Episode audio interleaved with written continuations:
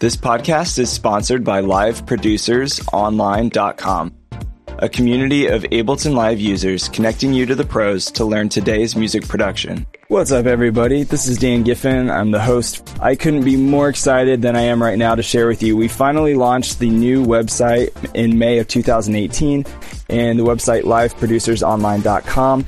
It's a membership site, so you could sign up, and members will have access to unlimited courses. Uh, they'll have live chat with Ableton producers and Ableton experts. Uh, you'll have discussion groups, and it's basically a social profile that you create as a member to connect with other Ableton Live users and producers from around the world. And uh, you have live chat, uh, discussion groups, and access to unlimited courses in a variety of different topics teaching Ableton Live and music production. So go to the website. Um, right now, the membership is actually closed, and we are only opening the membership multiple times throughout the year. So if you go to the website, liveproducersonline.com, and you click the Join Now button, then you can go and subscribe to our email list and we'll notify you and let you know when the membership reopens. And in the meantime, we'll send you a bunch of good content and tips and tricks on how to produce music. So go to the website, check that out, and here is a preview of today's podcast. You know, the, you know, Ableton is more than a DAW. You know, It Ableton is. a whole world, and Yep, it, it, it, it really is in it's in a class of its own, really. Mm-hmm. Um, and it has features and workflows that only Ableton has. First of all, like this is the best time ever to do what we're doing. It's insane, Right. and and we're lucky to be in that time. yeah. Um, and and when I started, you had to have a two hundred thousand dollar console and a forty thousand dollar tape machine, and and not everyone could do that. Like if your dad invented Petco or something, then you could do it. But it, it, Welcome, everybody, to another episode of Ableton Live Music Producer Podcast. I am your host, Dan Giffen, and today we have an extra special guest with us, one of my good friends and mentors who taught me a lot of the things I know today with music production and mixing and mastering. His name is Daniel Wyatt. He's a multi platinum Grammy and Emmy nominated audio engineer um, with credits from Ultra Records uh, to Ol' Dirty Bastard, Norah Jones, and is one of the most influential mixing and mastering instructors and course designers today. In the last decade, he taught over 1,000 producers and audio engineers how to mix and master modern styles of music from deep house to techno, trance, hip hop, all that good stuff. And uh, I'm really thankful to have him here today. Uh, Danny, not too long ago, ended up launching his own online academy called Next Level Sound, uh, previously known as Mixmaster Wyatt Academy. Uh, he's also taught at SAE and Dubspot, a school for budding DJs and producers. So without further ado, Danny Wyatt, thank you so much for joining us today. I'm stoked to have you, man. I'm stoked to be here. Thank you, Dan. Yes, we're going to have a good time. It's always good vibes. And we always have a good time. always, I think it's a Daniel thing. We just are naturally just inclined to be great people. It's an excellent name. I mean, It is a really. great name. I've It had it really my whole life. It's been wonderful. cool. Well, yeah. I mean, we usually start off these podcasts just trying to get to know our guests, and uh, for all of our wonderful listeners tuning in, uh, just tell them a little bit about yourself, maybe your musical background, and how you got started into the whole music industry thing. Yeah, I mean, I, I started out playing violin as a little kid in Quaker school uh, in Philadelphia, and it was, that was my introduction to music. And I think I was pretty terrible, but you know, it was cute. Yeah. And then, uh, and then I kind of got away from it, and I came back to, in high school to playing drums. I enjoyed it, but I don't think I was a natural. And as hard as I tried, like the natural kids could sit down and just kill me. Yeah. And so, yeah, so I was like, okay, this is cool.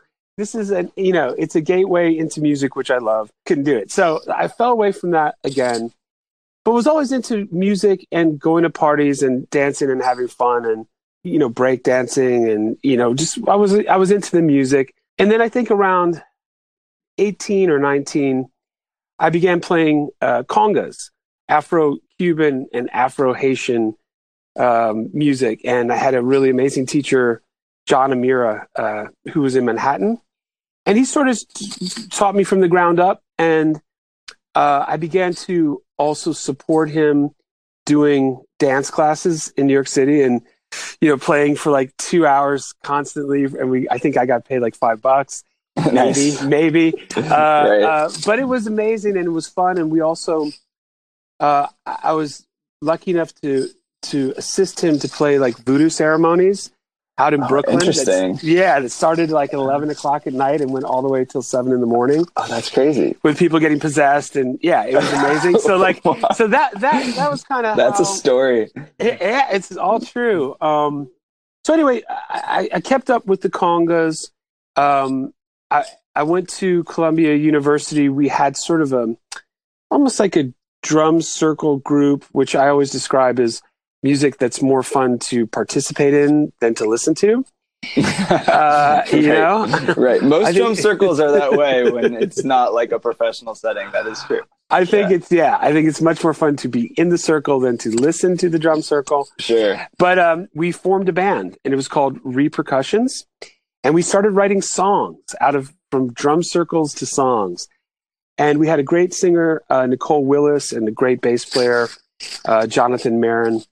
And you know, these guys are all better musicians than me, but I hung in there as good as Yeah. I could Yeah. yeah and and i sort of you know tried to organize the the production side and doing demos uh and that kind of thing and so we we played a lot in new york city we had residencies and we got discovered by scott barkham and he was working with gary katz who had produced steely dan and all this very famous classic rock and they came to a show and they're like wow this is like real musicianship and real songs and a real singer and they we got flown out to Warner Brothers and Lenny Waronker who signed Prince and he was the head of Warner Brothers gave us a 2 million dollar record deal based on one song.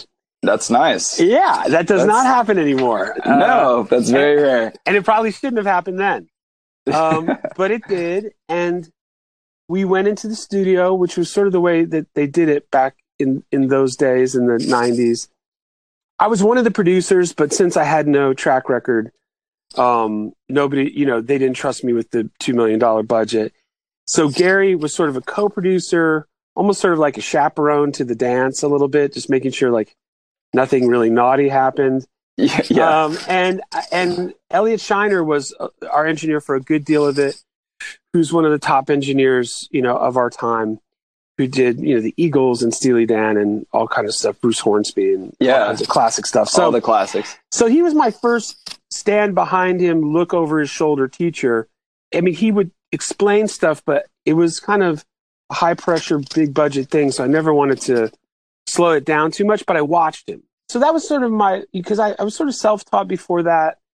And, you know, we all know out there listening, self taught can be tricky. It's a Sure. non-linear, super long process. It's, you know, a- and we we're just piecing stuff together. But I was lucky to watch some really good people. So anyway, we finished the record. It, nobody agreed on how it should sound. I wanted to sound like the Fugees or something. Uh, uh, Yeah. Gary Gary wanted it to sound like Steely Dan with no bass or no low end. Yeah. So so he would run out to smoke a cigarette, and I'd turn the bass up, and then I'd go out to get lunch, and he'd turn the bass back down. And we did that for like a year. right. Um, Base and rec- wars. yeah, the record exactly Bass Wars. It was it was Bass Wars.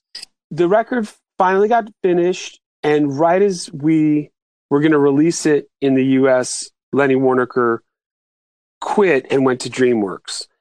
So we were sort of like the expensive pet project of the guy who just left. Oh and uh, so we got zero promotion in the U.S. We would Oh, go to rough. shows. Oh yeah, we go to shows in Ohio. There'd be like four people, but for whatever reason, that style of music was popular in Japan at that time. So we would get off the plane in Japan, and there'd be like thousands of screaming fans who That's wanted awesome. us to, to sign their body parts and stuff. And and and we get in a taxi and Madonna's song would be on and our song would be on and we had a hit radio song, oh, that's which awesome. was crazy. Yeah. Yeah. It was surreal. We were famous in Japan, which is a, was a blessing. Now, could you Uh, understand most of your fans in Japan? Was there a language barrier there? Huge, huge language barrier. Just doing sign Uh, language, like thank lots of- you Lots of awkward smiling. and bowing and Yeah, lots of that and just yeah, head nodding. it's funny. Um, yeah, but we we we spoke the the language of love and music and sure. And so that kind of lasted for two years where we were rock stars in Japan. You know, the band broke up fighting about imaginary money that didn't exist. Yeah. Uh, which many bands do. That's Um, common. Long, long arguments about money that hasn't even Right. come in. I, I always tell people I always tell people that like there's usually three things that break up bands. It's usually money or like girls and relationships or like people having kids. And that usually goes back to number two, back to the relationships. yes, those things go together. Yeah, yeah. You're right. Yeah. I liked being a performer. I liked having a little bit of a rock star experience, but I love the studio. Yeah. You know, I love Yeah. uh, being in the air conditioning, ordering sushi, and making a song perfect. Yeah. And anyway, I just like sleeping in my own bed and working in the studio and technology and stuff. It's nice. Yeah. Not having to sleep on a bus or in a van for long periods of time. It's yeah. Having your you own know home. the deal. It's Yeah. glamorous at first, and then it, It gets a little repetitive. You know, I think. living out of a suitcase, no matter how nice your suitcase, is just not the same as being able to, you know, sit around your house in your underwear when you want to at home. You know, that's But Is uh, a hundred percent, and and and even even the studio, like working on new music all the time, was different than playing the same set five nights a week. yeah. You know that it just it just became a little repetitive to me. Yep. You know, I was I I think I, I could I could do more in production than I could do live, and and that that that's also part of it for me. So I opened up one of the first Pro Tools studios in New York City in the New Yorker Hotel on the 15th floor. The New York the hotel guys thought it would be cool to That's not awesome. finish some finish some rooms. It was sort of like an inexpensive tourist hotel, and they were like, "We have this whole empty floor, and we'll have like music producers." And That's awesome. it was they hated, they regretted the idea as soon as they did it. It was like Did they just They hear drums playing? drums like, and weed smoke, and Oh, yeah, that's- it was just like it was. It was just it sounded told- cool. it's. Yeah. They thought it would be cool. They kicked everybody out That's after great. three years, but oh wow. for the three years we were there, it was like engineers from Wu Tang Clan were there. oh Um, nice. Arthur Baker was there. Rawkus Records was there. That's cool. Um, and it was amazing because people would just walk up and down the halls, um, and all kinds of music was coming out of everywhere. Yeah. of- sure. So, so the Rawkus guys kept bugging me, Danny, how do you do this? How do you do that? And I was like, you guys are killing me. Just make me like a staff engineer, and then you can always ask me stuff. Right. So they asked me to start engineering stuff, and it was like Talib Kweli and Mos Def, um, Lyricist Lounge, uh, you know, all this really cool backpacker hip hop that actually sold and people loved. So yeah. I was able to do, be, you know, do a lot of engineering on that stuff and additional production. So, so I, I kind of worked on all kinds of music because in New York City there was all kinds of music. And you Yeah. became extremely well rounded, and I'm sure it helped living in New York City. I mean, absolutely. For the time I spent there, it was incredible how many people I ended up meeting in like the first two weeks that I was there. It's You know, just, it was just being at the being at the bar, you never really know who you're sitting next to. Like I ended up meeting the producer that made the the track like a G6 that came Right, out like right. five or six years ago. right? And he he bought me a drink. I had no idea who he was until I was about to leave. I'm like, oh, that's crazy. Like a lot. You, you know, it's It- it's, it's it's it's I totally agree. It's interesting because this was you know sort of pre-internet and early internet, where you had to live geographically close to the hotspot, right. and now you don't. Uh, but it's funny because I'm in the suburbs now, so when I go to New York City, it's not exactly that same vibe as it was back in the day. It's oh, okay. so, so, someone someone described New York City now as a mild corporate lounge, and uh, That's and good. it- I like that. I can see that. That is, yeah. it's just it just everything changes, and Yeah. I think it, I was in New York City at a really cool time yeah. um, when it wasn't so expensive and artists could live there. And now I think Berlin is the hot city for music. I really do. yeah. I think LA too. You know, yeah. Well, Um, Berlin's where Ableton Live is from, which is what our, a lot of our listeners are into. So I'm all Berlin about is the, the Berlin hot spot. It Yeah. is. Yeah. Yeah. I mean, you've got native instruments there. SoundCloud is Yeah. there. I mean, yeah, absolutely. That's true. But New York Um, City back at this time was was really happening. So Yeah, and I, I kind of want to transition because I want to Sure. pick your I want to pick your brain on some things because I I know that you you are extremely versatile. Like you've worked in a lot of different areas, worked with a lot of great producers and Yes. artists, and so I want to be able to pick some of your brain and and and get into the the depths of mixing. You know, when I, I took your class at DubSpot years and years ago. Yeah. And yeah. and back in the good old DubSpot days. And one thing I learned is, you know, I don't need to go out and buy a ton of fancy gear to have like No. a studio with like software because technology has changed so much. A lot of our listeners have tiny home studios or they're just getting started. Um, and so I really want to kind of get get into the depths of helping them. So I guess going into like um, the mixing side of things, like uh, with your next level sound and a lot of the courses that you teach now, like you are all about the mixing game and you use a lot of plugins and software. Yes. So people don't have to go about and like, you know, destroy their piggy banks on like, you know, big SSL consoles or anything. If I was starting out as a beginner and I wanted to start mixing my own tracks and say like, you know, I was wanting to make music a career or I just wanted to like basically have my own home studio and mixing with people. What are some like common mistakes I guess you see starting out that maybe you learn from or you see a lot of beginners doing? Well, you, you know, I think that it's interesting because uh, we're in this beautiful golden age of music production technology. And, um, you know, when I listen to current productions, independent productions, pop productions too, but really a lot of great independent music, the quality is so good, it's ridiculous. And when you compare it to the to music from even five years ago, ten years ago, it's not as HD. It's Yeah. not as powerful. Yeah. And that's a reflection of the tools and leveling the playing field. So, you know, uh, so first of all, like this is the best time ever to do what we're doing. It's insane. Right. And and we're lucky to be in that time. yeah. Um, and and when I started, you had to have a two hundred thousand dollar console and a forty thousand dollar tape machine, and and not everyone could do that. Like if your dad invented Petco or something, then you could do it. But it, it- but if you could if not, nice. it, it was cost prohibitive, and you had to Yeah. build a room, and you needed uh, outboard gear. That each Yeah. stereo tube compressor was three thousand dollars. So. It, it, it quickly went to a million dollar thing. Mhm. And then digital technology back in the day was not mature. So so the the real pros were like, ah, that stuff's toys. It sounds terrible. And they were right. It did. Early Yeah. digital sounded bad. But what happened is analog is, you know, I always say it's like two brothers playing basketball.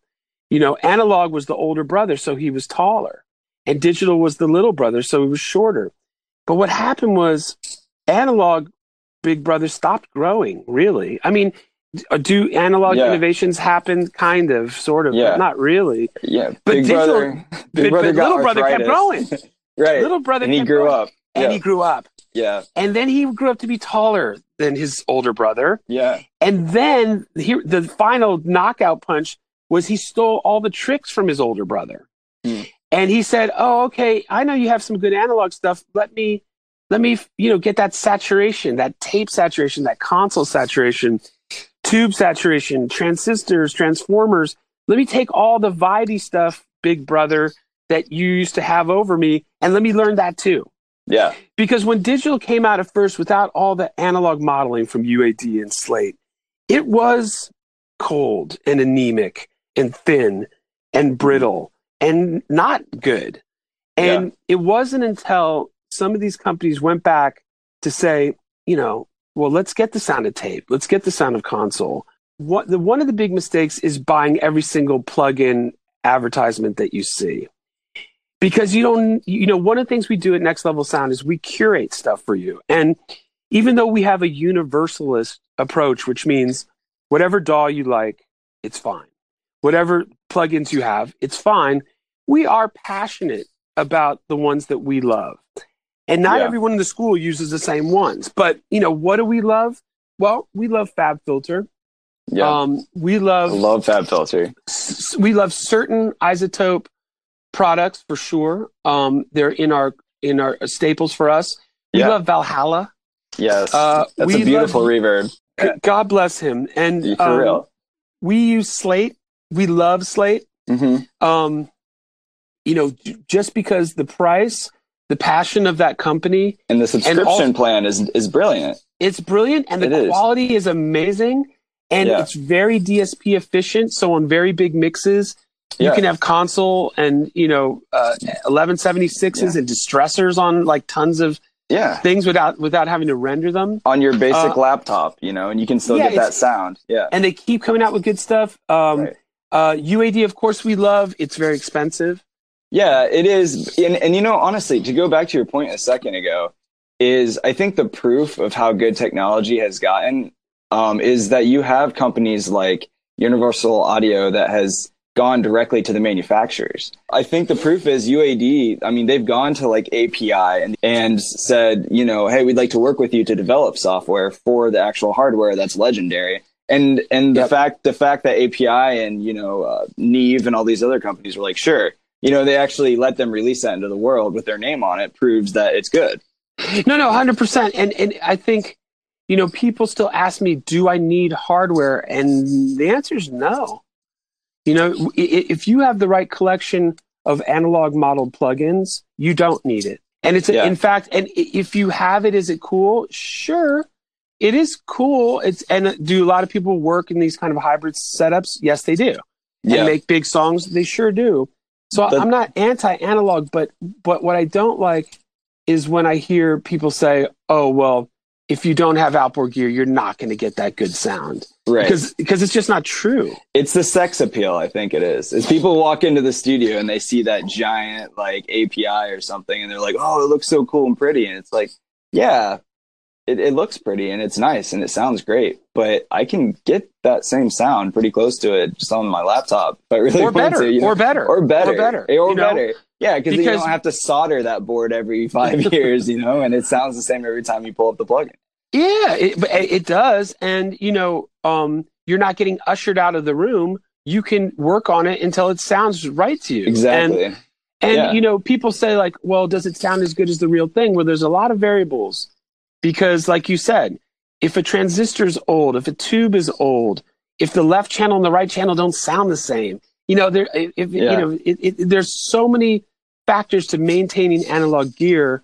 You know, when we were back in the days, there was a guy who would sit in a windowless room, chain smoking cigarettes, uh, breathing in solder, who got paid sixty thousand dollars an hour to just wait for something to break. Right. You know, right. so so I mean, yeah. it's like you know, if you own a yacht, you better have a way to maintain that yacht. Sure. Um, insurance is going to be expensive and all the overhead and and and the classes, the Ableton Live classes I teach with my students at the studio and online is I just tell them like, you know, if you're going to record audio, just get like a great interface, you know, invest in plugins if you need that and learn how to use what you have. You know, I mean, Ableton Live and Pro Tools and Logic, I mean, they have decent stock stuff that you can sure. get you can get oh, a sure. good sound out of you know and, oh yeah people just starting out it's easy to like get plug-in happy but you know there are definitely things to say about the plugins like all the ones you just mentioned that will really take it to the next level for sure um, yeah and, and i think people just have to resist that all of a sudden you know they see an ad the marketing's great they feel like their life is not complete unless they get it there's some fancy person on the ad Right. So then they, you know, and but it's not really about having all the plugins in existence. It's about sure choosing ones that are curated and then learning how to use them and getting a workflow. Exactly. And exactly. it's all, you know, Next Level Sound, Mixmaster Wyatt Academy 2, even at the other schools that I taught, that's that was the thing that separated out, I think, my approach from other people's approaches. You know, there were definitely a lot of mixing teachers who were like, come on the studio and watch me mix. Well, you know, that's cool. Sure. You know, yeah. And then they would say stuff like, you know, you just got to feel it. And uh, every mix is different. It. Every mix is different. Open your mind. Yeah. yeah. And, you know, and, and students are just like, come on. What does that like, mean? yeah. Yeah. So, and, and the bottom line is, yes, yeah. you do have to feel it. Yeah. You do have to feel it, but you need a defined workflow. Sure, and, absolutely, and, absolutely. You know, you have to know what to do next. The choices that you make are your choices; they're your personal taste. Yeah. But but you can't, you know, like okay, I'm going to start to build a mix, and I'm going to start with the hi hat, and then I'm going to do all the reverbs, and then I'm going to add the bass, and then I'm going to add the kick last. Well, okay, I don't think that's going to work. No, I'm so glad you brought that up because everybody and their grandma has a master class now, right? Sure. It seems like everybody has their master class. But my grandma's master class is really good, by the way. Oh, so. mine is too. No, okay, she's good. Awesome. yeah, she, she... my grandma's on the leading edge of technology. Okay, so, mine too. Mine yeah, too. but yeah. no, what I was what I was going to say is, uh, not everybody should teach. You know that that's the reality. Is is not everybody is a great teacher. You know, and everybody Yeah. can have a master Yeah. class. That's one thing I really admire about you, and that's one thing that I've been really blessed to is to learn from great people and to be able to teach myself and get really good feedback and and to grow and follow somebody else who actually has a methodical approach of what they do rather than just be like try this try this try this you know and I ask even the most advanced people to start at the beginning uh, with mixing foundations because we just do a whole week on compression, whole week on saturation. that's good so let me let me ask you a more specific question i guess like Sure. when you when somebody say sends you um their song right they've produced it they don't really know much about mixing or mastering and they just send you a song and they want you to mix it what's what's some of the first initial steps that you take approaching a brand new mix like what are some of the things you think of in the very initial stages and you listen for Sure. Yeah, yeah. I I always ask for a reference track Mhm. because it's art and it's crazy subjective, which is a good thing. And I have my taste, but I also want to see the producer's vision. So I'll ask for uh, a reference track, not to match it, like I'm going to match the kick drum, but just to get a vibe. And uh, so the first thing I do is I listen to the reference track the whole way through and just try to see what they, you know, guess a little bit what they were going for, what they liked about it. And then I'll listen to what I call the unity mix or the all faders up mix and just listen down through the whole thing and see what the production mix sounds like and how organized it is. And then from there, I import the reference track into the session and I pull all the faders down and I start with the kick or whatever the most prominent low frequency element is. And I channel strip it and make it beautiful. And then I balance it against the mix bus that, you know, I start with and my mix bus plugins. And then I build the drums. I build the bass. I get the side chaining grooving. And then I try to add each element in what I imagine to be the order of importance. So I try to do the, Okay. the main chords. I'll get the vocal in very early if there is a vocal, um, just so I can feel the song. And I try to just get the meat of the song going uh, right away. And then I do the detailed work. I find if I do the details too early and the, the meat of the song is not right, I wasted my time because I have to redo all the little things because the because of the relative the relativity of mixing. yeah. Um, so so that's my that's my basic approach, and then I, I switch a lot with the reference as I'm going, uh, just to guide me, and and then you know uh, I'll finish it with the sort of the final automation, and I'll send a mix to the client and let them live with it, and then you know it's rarely a hole in one. It, it, that's just not what our business is. Um, it's Yeah. chan- changes, and I just encourage people to live with it long enough that I can do all the changes at once. And of course, it's never perfect world, but usually by the second or third version, it's good to go. And then what I like to do at the end is once they love one, I usually make some alts just to see if we can beat it for for them or for me. I'm always curious, and you know, uh, and then they can live with those alt mixes, and then you know things are good to go. And and I usually, I mean, I almost always have a separate mixing and mastering stage.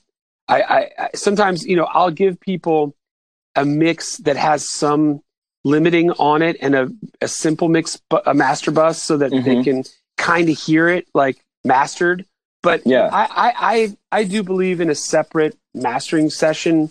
Yeah Um, And for some of our our noob listeners who maybe are just getting into producing or just getting into mixing, can you just define real quick for us the difference between mixing and mastering? Because sometimes that gets confused for a lot of people. Yeah, for sure. You know, mixing is taking the individual production elements and relating all of them um, with usually a pretty simple plug-in chain on the mix bus. I like to do console and tape, and then once the drums and bass are built, I'll add a limiter as a placeholder and squeeze down on the mix and finish it. Mhm. Um, and and then you have two options when you're sort of done with the mix. You can create a pre-master, which is just that mix with the mix bus plugins bypassed and some headroom. And then the mastering engineer, whoever that is, can master that stereo pre-master. and that's cool, but I don't love that as much as making stems. Right. And yeah. stems, you know, are composite tracks where you break a 48 channel mix down into maybe 12 stems, kick Mhm. by itself, maybe snare, clap by itself. The rest of the drums maybe you can live together, sub bass by itself, bass by itself.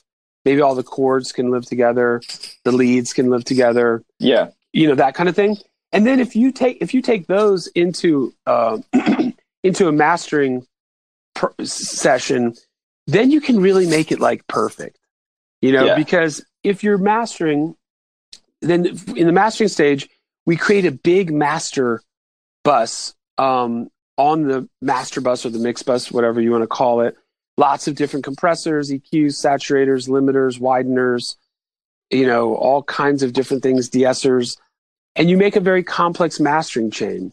And we also of course teach mastering at next level sound too um, so and i think it's important for people to learn mastering whether they want to do it or not because it makes you smarter producer it's part of your producer training Oh, absolutely. um, you know I always- percent agree. Yeah. you know what i mean i always Yeah. say that that mixing is like cooking and mastering is like baking and you I and I think it's good to learn how to cook before you bake. Otherwise, you would just be super fat because all you'd eat is cookies, right? right yeah exactly exactly unless they were gluten free um, well, yeah, that's true. If they were, you like know what I'm saying? Whole And Foods protein, oh, Right. protein cookies. So, so, but, um, you know, so, so that the, the mastering process is the final creative process before distribution where you try to match it to commercial loudness of whatever that genre re- requires. cookies. Mhm. Uh, and then whatever playback system, is it going to be a festival? Is it on the radio? Is it going Yeah. to Spotify? Whatever. Right. And it's your final creative touches. And the nice thing is, if you're doing a stereo mastering and if the kick drum isn't bright enough, there's not much you can do. But if you have the stems, you can EQ the kick stem in your mastering session and make it perfect. Yeah. So I'm a stem mastering person. Me- That's what I love. Yeah. Absolutely, me too. I love because a lot of times you just don't know what you're going to get in the Yeah. first place, and Yeah. it can it can actually sometimes take you longer when you're mastering if you get like a subpar mix that's a stereo bounce, and and you're working extra hard to try to fix mistakes and things that you could easily just correct faster with a stem. I mean, it, it- absolutely. Not only does it take longer, but then the result isn't satisfying. Exactly. So then, then you're then Yeah. you're doubly mad. You know, you're like, this took me forever, and you know what? It's right. like it is what it is. I guess it is what it is, and that's just kind of a crappy It's way sad. to end a It's a sad way to end Yeah. a project. It really is. It That's is. So. I'm I'm all about the stems. you know and and i'm glad we're having this conversation i've i a lot of students i teach you know they they want to learn mastering but i know that they don't fully grasp and have the experience or the tools to even mix really well yet and it's and it's Yeah. it's you need to understand how to mix really well before you can master and you, there's different tools and different resources you know so i guess if if somebody wanted to go in and start their own home studio on a limited budget. Okay. Yep. Say say somebody's like, you know what, I've been producing for a little bit. I want to get more into the mixing mastering thing. Where Yep. should they where should they invest their money? I think uh, what I would say is this. I think if you can't hear, you can't produce. You know, that's where the guys at Sonarworks in Latvia, I love these guys and they're amazing because they they can calibrate your headphones, but they can also calibrate your room and it's not expensive. And so I think you get the biggest speakers that you can that make sense for the size of the room. Most music these days you have to be able to monitor the low end. So I like an eight inch woofer. Did I work on six inch woofers on small rooms? I did and make it I made it work and it was fine. Yeah. But I like big speakers. It's I I like big speakers and not to work at a very loud level. And I like to hear a full bass response at a low listening level. That's what I love. Um, so so I think get with Sonarworks and let them calibrate your room and your headphones. It makes a huge difference. We love them at our school. Um, and then I would get a really good computer. Uh, and then I would get a good DAW that you like. I'm a Cubase person, hmm but we have everybody at our school. We have tons of people using Ableton. We have Logic. We have Studio One. We have uh, Pro Tools, Bitwig, uh, FL Studio, you know, the, you know, Ableton is more than a DAW. You know, It- it is. Ableton is. a whole world, and it, it, it really is in it's in a class of its own, really. Mhm. Um, and it has features and workflows that only Ableton has. But I think, you know, Ableton, man, just for production, sound design, arranging, it's there's nothing like it. There's Yeah. just nothing like it like does all of it. It it. really I know, does. in a very unique way that's very powerful, but also, you know, can be very immediate. So, yeah. you know um and and the built-in plugins work extremely well what should someone who's starting out do i think they should get the best speakers they can get the best computer they can get i think they should pick a DAW that they love it's very much a personal preference Yeah. and and then um Yeah, Yeah, no, that's really good stuff. Um, we talked about a bunch of different third-party software. You talked about um, the, having a low-frequency mix in the room. I found that that was difficult. You know, I had all the bells and whistles and toys for my home studio that I got set up, but I Yep. found that that low end was some of the hardest parts to mix. And most people have smaller rooms, Sure. smaller studios, and they struggle.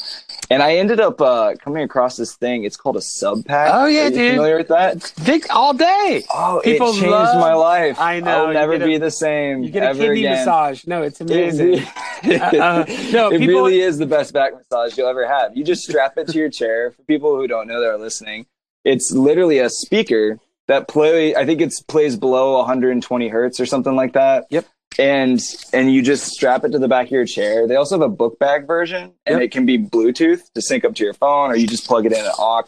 You can feel the bass. Like when it comes to sidechain compression between my kick and my bass, yeah you can. You, it's not even just hearing anymore. You, You feel it. Yeah. yeah, it's Yeah. like that. It's like, but it's like leaning up against the subwoofer at a club. It's beautiful. yeah, yeah without, we have without going deaf. No, Yeah. no, no, hundred percent. No, we have uh, a ton of devout subpack people. I personally don't have one in my room. My room is kind of acoustically treated by fancy guys. Well, your room sounds fantastic. You don't even really need it. no, but it, you know, it's like, a fun toy. yeah, for yeah, you. for sure. Oh yeah, For no, you, no. yeah. But um, but but people uh love it and they they're religious about their subpack. Best Christmas gift I ever bought for myself. really. Cool. Well, Danny, we are we are pretty much out of time. Um, thank you so much for joining us, man. Ah. I I know that Thank all of our listeners are going to thoroughly enjoy hearing your voice throughout this podcast episode, and um, hopefully we get to have you back again in the near future. Um, go ahead and tell us where people can find you online, learn more about you and your school. Uh, yeah, yeah, for sure. Well, thank you for having me. And Dan, we, you know, we, we'll, we'll keep it going. We've been doing it for years. Uh, it's nextlevelsound.com. And if anyone wants to email me, uh, Danny at nextlevelsound.com or uh, go to the website, look around and hit us on the live chat. We're almost always there. Uh, if not, we'll see that you hit us and we'll hit you right back. But it's a complete integrated school with uh, mixing and mastering, uh, composition, uh, business. So Cool. uh, yeah, so it's and you can go from the departments. We have a complete program, and it's integrated. All the all the departments talk and are friends and That's Come- great, man. come chill with us. Yeah, yeah. Perfect. Dude, well, thank you so much for joining us. Um, you know, for those of our listeners that have already been tuning in, uh, we are also starting a online site teaching just Ableton Live. Um, and we'll be launching in two weeks, early May 2018. Um, and it's going to be a social platform, and we'll have multiple instructors teaching Ableton Live and how to produce music. Um, but yeah, man, thank you so much for joining us. Uh, we will definitely talk again soon. Everybody go check out Danny's stuff. And uh, yeah, stay tuned for more stuff coming. And uh, I'll talk to you later, man. Thanks All a lot. Th- thank you, man. Thanks for having me. All All right. right, take it easy. Okay, easy. Thanks. Bye. I couldn't be more excited than I am right now to share with you. We finally launched the new website in May of 2018 and the website liveproducersonline.com. It's a membership site, so you could sign up, and members will have access to unlimited courses. Uh, they'll have live chat with Ableton producers and Ableton experts. Uh, you'll have discussion groups, and it's basically a social profile that you create as a member to connect with other Ableton Live users and producers from around the world. And uh, you have live chat, uh, discussion groups, and access to unlimited courses in a variety of different topics teaching Ableton Live and music production. So go to the website, and we are only opening the membership multiple times throughout the year. So if you go to the website, liveproducersonline.com, and you click the Join Now button, then you can go and subscribe to our email list and we'll notify you and let you know when the membership reopens. And in the meantime, we'll send you a bunch of good content and tips and tricks on how to produce music. This podcast is sponsored by liveproducersonline.com, a community of Ableton Live users connecting you to the pros to learn today's music production.